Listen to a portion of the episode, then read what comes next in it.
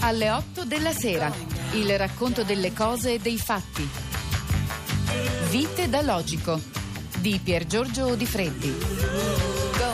Regia di Vittorio Attamante.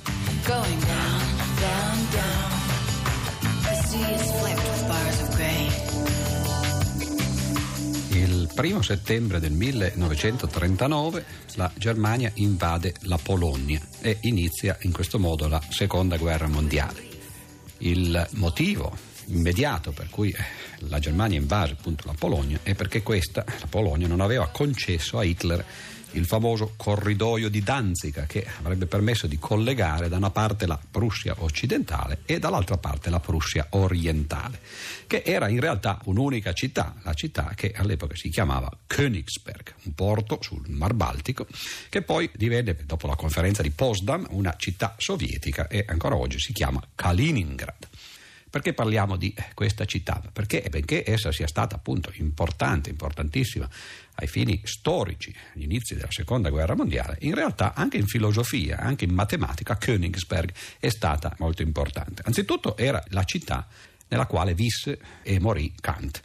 Kant era una persona estremamente schiva, eh, non viaggiò praticamente mai nella sua vita, non si allontanò mai più di 50 chilometri, pensate voi, dalla sua città natale e fu lì che contemplò, come disse lui, il cielo stellato sopra di me e la legge morale. In me fu sepolto a Königsberg e anche in matematica però in precedenza c'erano stati dei famosi matematici che avevano lavorato a problemi legati a questa città. In particolare il matematico Eulero, matematico tedesco, Leonardo Euler, nel 1736 aveva risolto un famoso problema legato ai ponti di Königsberg, perché a Königsberg ci sono due fiumi che ad un certo punto formano un'isolotta, ci sono quindi varie parti della città divise da fiumi, questi fiumi sono attraversati da sette ponti, la gente passeggiava su questi ponti si chiedeva però se non fosse possibile fare una passeggiata in modo da passare su tutti e sette i ponti una volta, una volta sola e ritornare al punto di partenza, cioè non dover andare avanti e indietro sullo stesso ponte.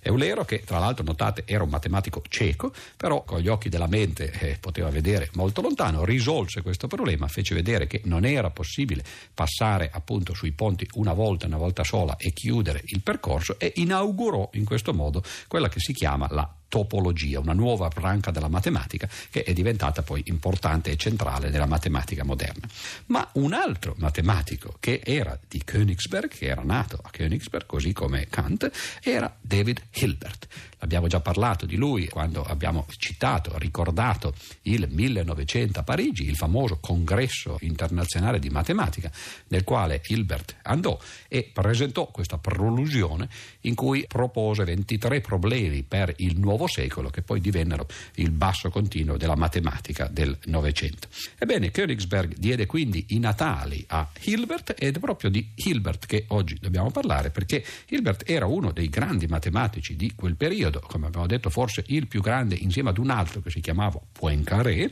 del quale parleremo la prossima volta, e a 26 anni Hilbert divenne famoso perché risolse un importante teorema di matematica del quale non è importante in questo momento invece ricordare i dettagli, ma lo risolse con una dimostrazione che oggi chiameremo non costruttiva, cioè dimostrò l'esistenza di qualche cosa per i curiosi una, una, base finita per gli ideali di polinomi, però dimostrò l'esistenza di qualche cosa senza esibirla esplicitamente. Una dimostrazione della quale qualche matematico seccato disse questa non è matematica ma è teologia, però una dimostrazione che aprì una nuova fase della matematica, una fase che potremmo appunto chiamare non costruttiva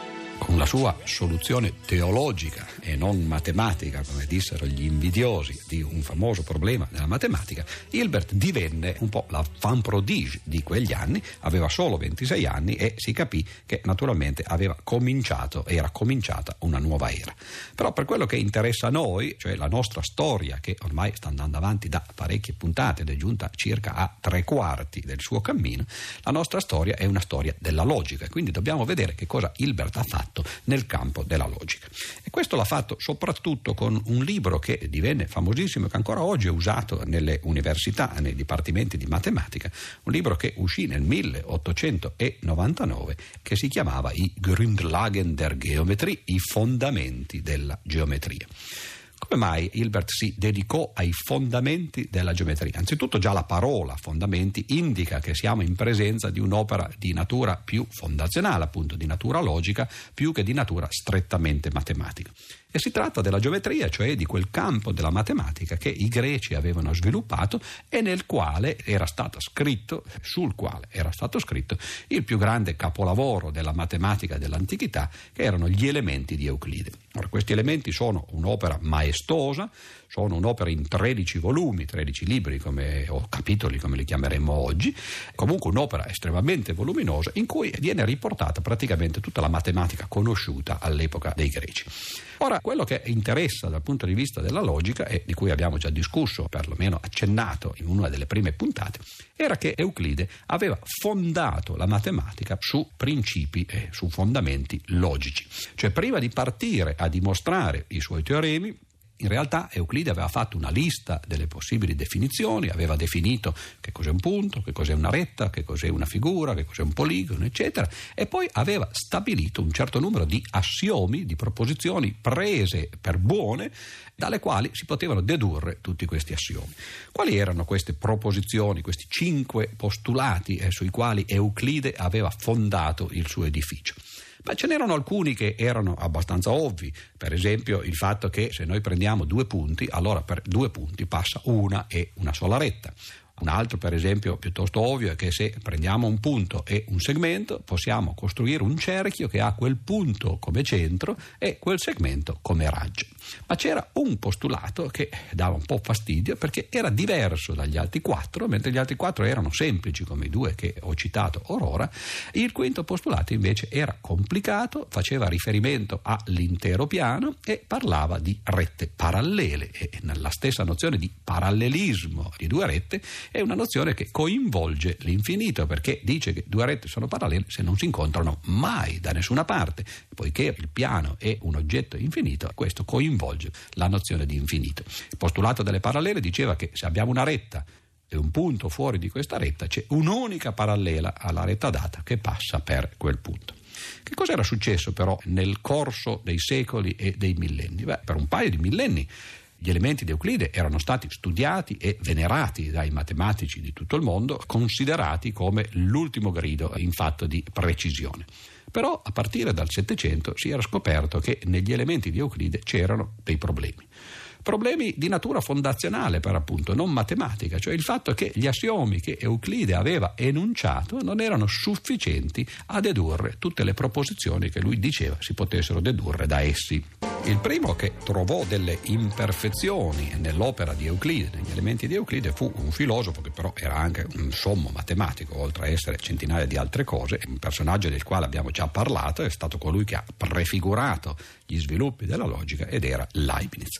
Leibniz scoprì e questa è una cosa un po' imbarazzante da dire, soprattutto da scoprire, il fatto che addirittura la prima proposizione del primo libro di Euclide già non discende dagli assiomi che Euclide si era posto. Si tratta molto facilmente, lo si può fare anche a mano, gli ascoltatori possono provare a farlo adesso, di si ha un segmento e si vuole costruire su quel segmento un triangolo equilatero. La cosa ovvia da fare è puntare il compasso in un estremo del segmento e fare un pezzo di cerchio, poi puntare il compasso nell'altro estremo, fare un altro pezzo di cerchio, prendere il punto d'incontro dei due pezzi di cerchio, unirli e questo diventa un triangolo equilatero.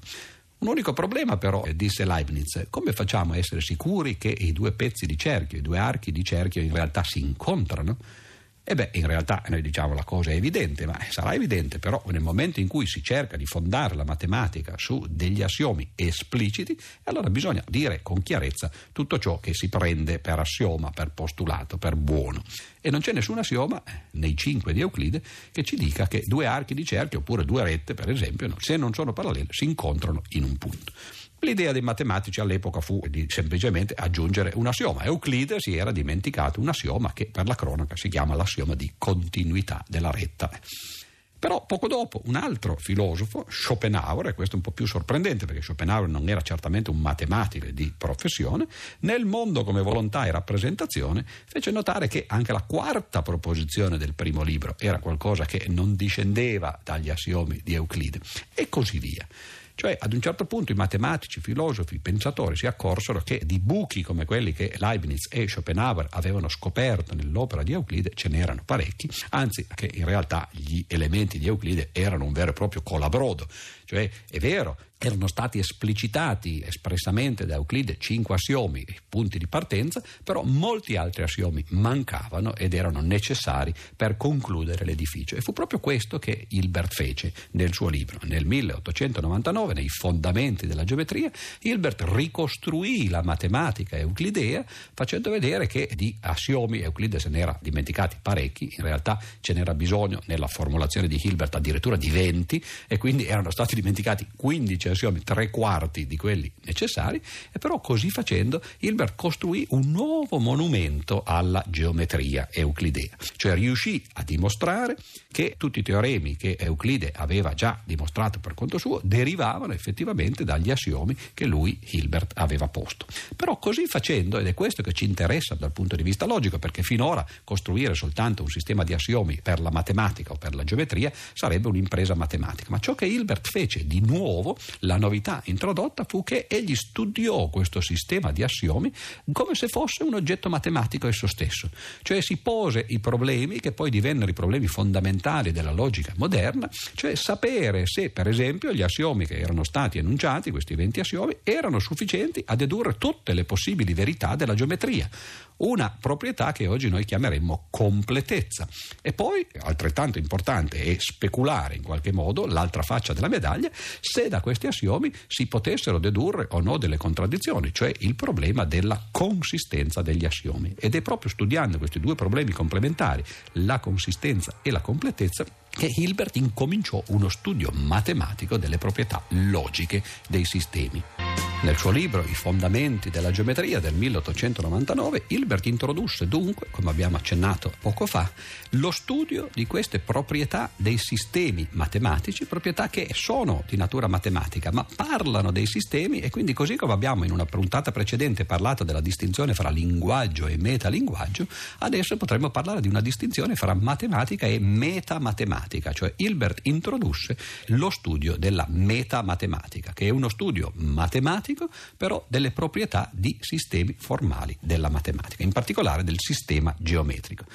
Uno di questi problemi fondamentali al quali Hilbert dedicò la sua attenzione era il problema della consistenza degli assiomi. Come si faceva a evitare che ci fossero dei problemi come poi quelli trovati per esempio da Russell nell'opera di Frege, a evitare di costruire un sistema i cui assiomi si scoprisse poi un giorno portassero a delle contraddizioni? Beh, l'idea di Hilbert fu di prendere la geometria e di dire va bene, questa geometria vorremmo dimostrare eh, che è consistente, possiamo ridurla a qualche cosa di più elementare inventare qualche cosa che in realtà capiamo meglio. E quello che fece fu qualche cosa con cui molti degli ascoltatori saranno familiari, cioè ridusse la geometria alla teoria dei numeri reali, alla cosiddetta analisi, e lo fece in una maniera che era già stata prefigurata in parte da Cartesio e non a caso questa si chiama la geometria cartesiana uno dei passi fondamentali fu quello di identificare i punti della geometria con due numeri che sono le loro coordinate attraverso un sistema di assi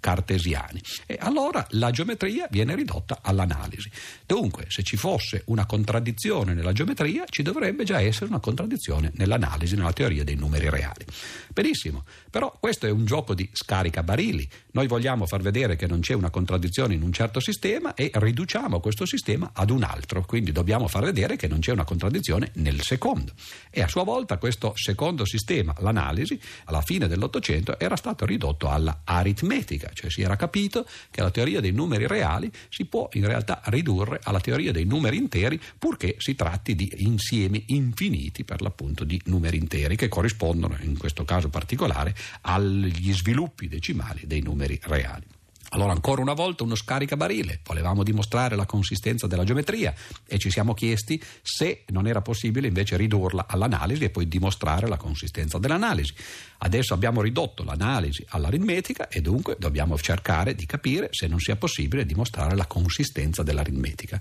E Hilbert allora pose il suo famoso problema, il problema che era il secondo della lista dei problemi, dei 23 problemi che lui enunciò per l'appunto nel congresso di Parigi, al quale abbiamo già fatto riferimento alcune volte. Il secondo problema era dimostrare la consistenza o dell'analisi o dell'aritmetica in maniera diretta, senza più fare uno scaricabarile su altre teorie. Il primo problema invece della lista, il più importante problema, era capire quale fosse l'infinito dei numeri reali, la cosiddetta ipotesi del continuo. Gli altri 23, gli altri 21 in realtà problemi della lista erano un po' più tecnici, però ci accorgiamo che agli inizi del Novecento, agli inizi del secolo, la lista dei problemi di Hilbert in realtà portava ai primi due posti due problemi legati alla logica. Il primo era un problema sulla natura dell'infinito, quanti sono i numeri reali, qual è l'infinito dei numeri reali, e il secondo era il problema della consistenza della matematica e in particolare la consistenza dell'aritmetica e vedremo la prossima settimana, che sarà anche la nostra ultima settimana insieme, come questi problemi furono risolti dai logici del Novecento.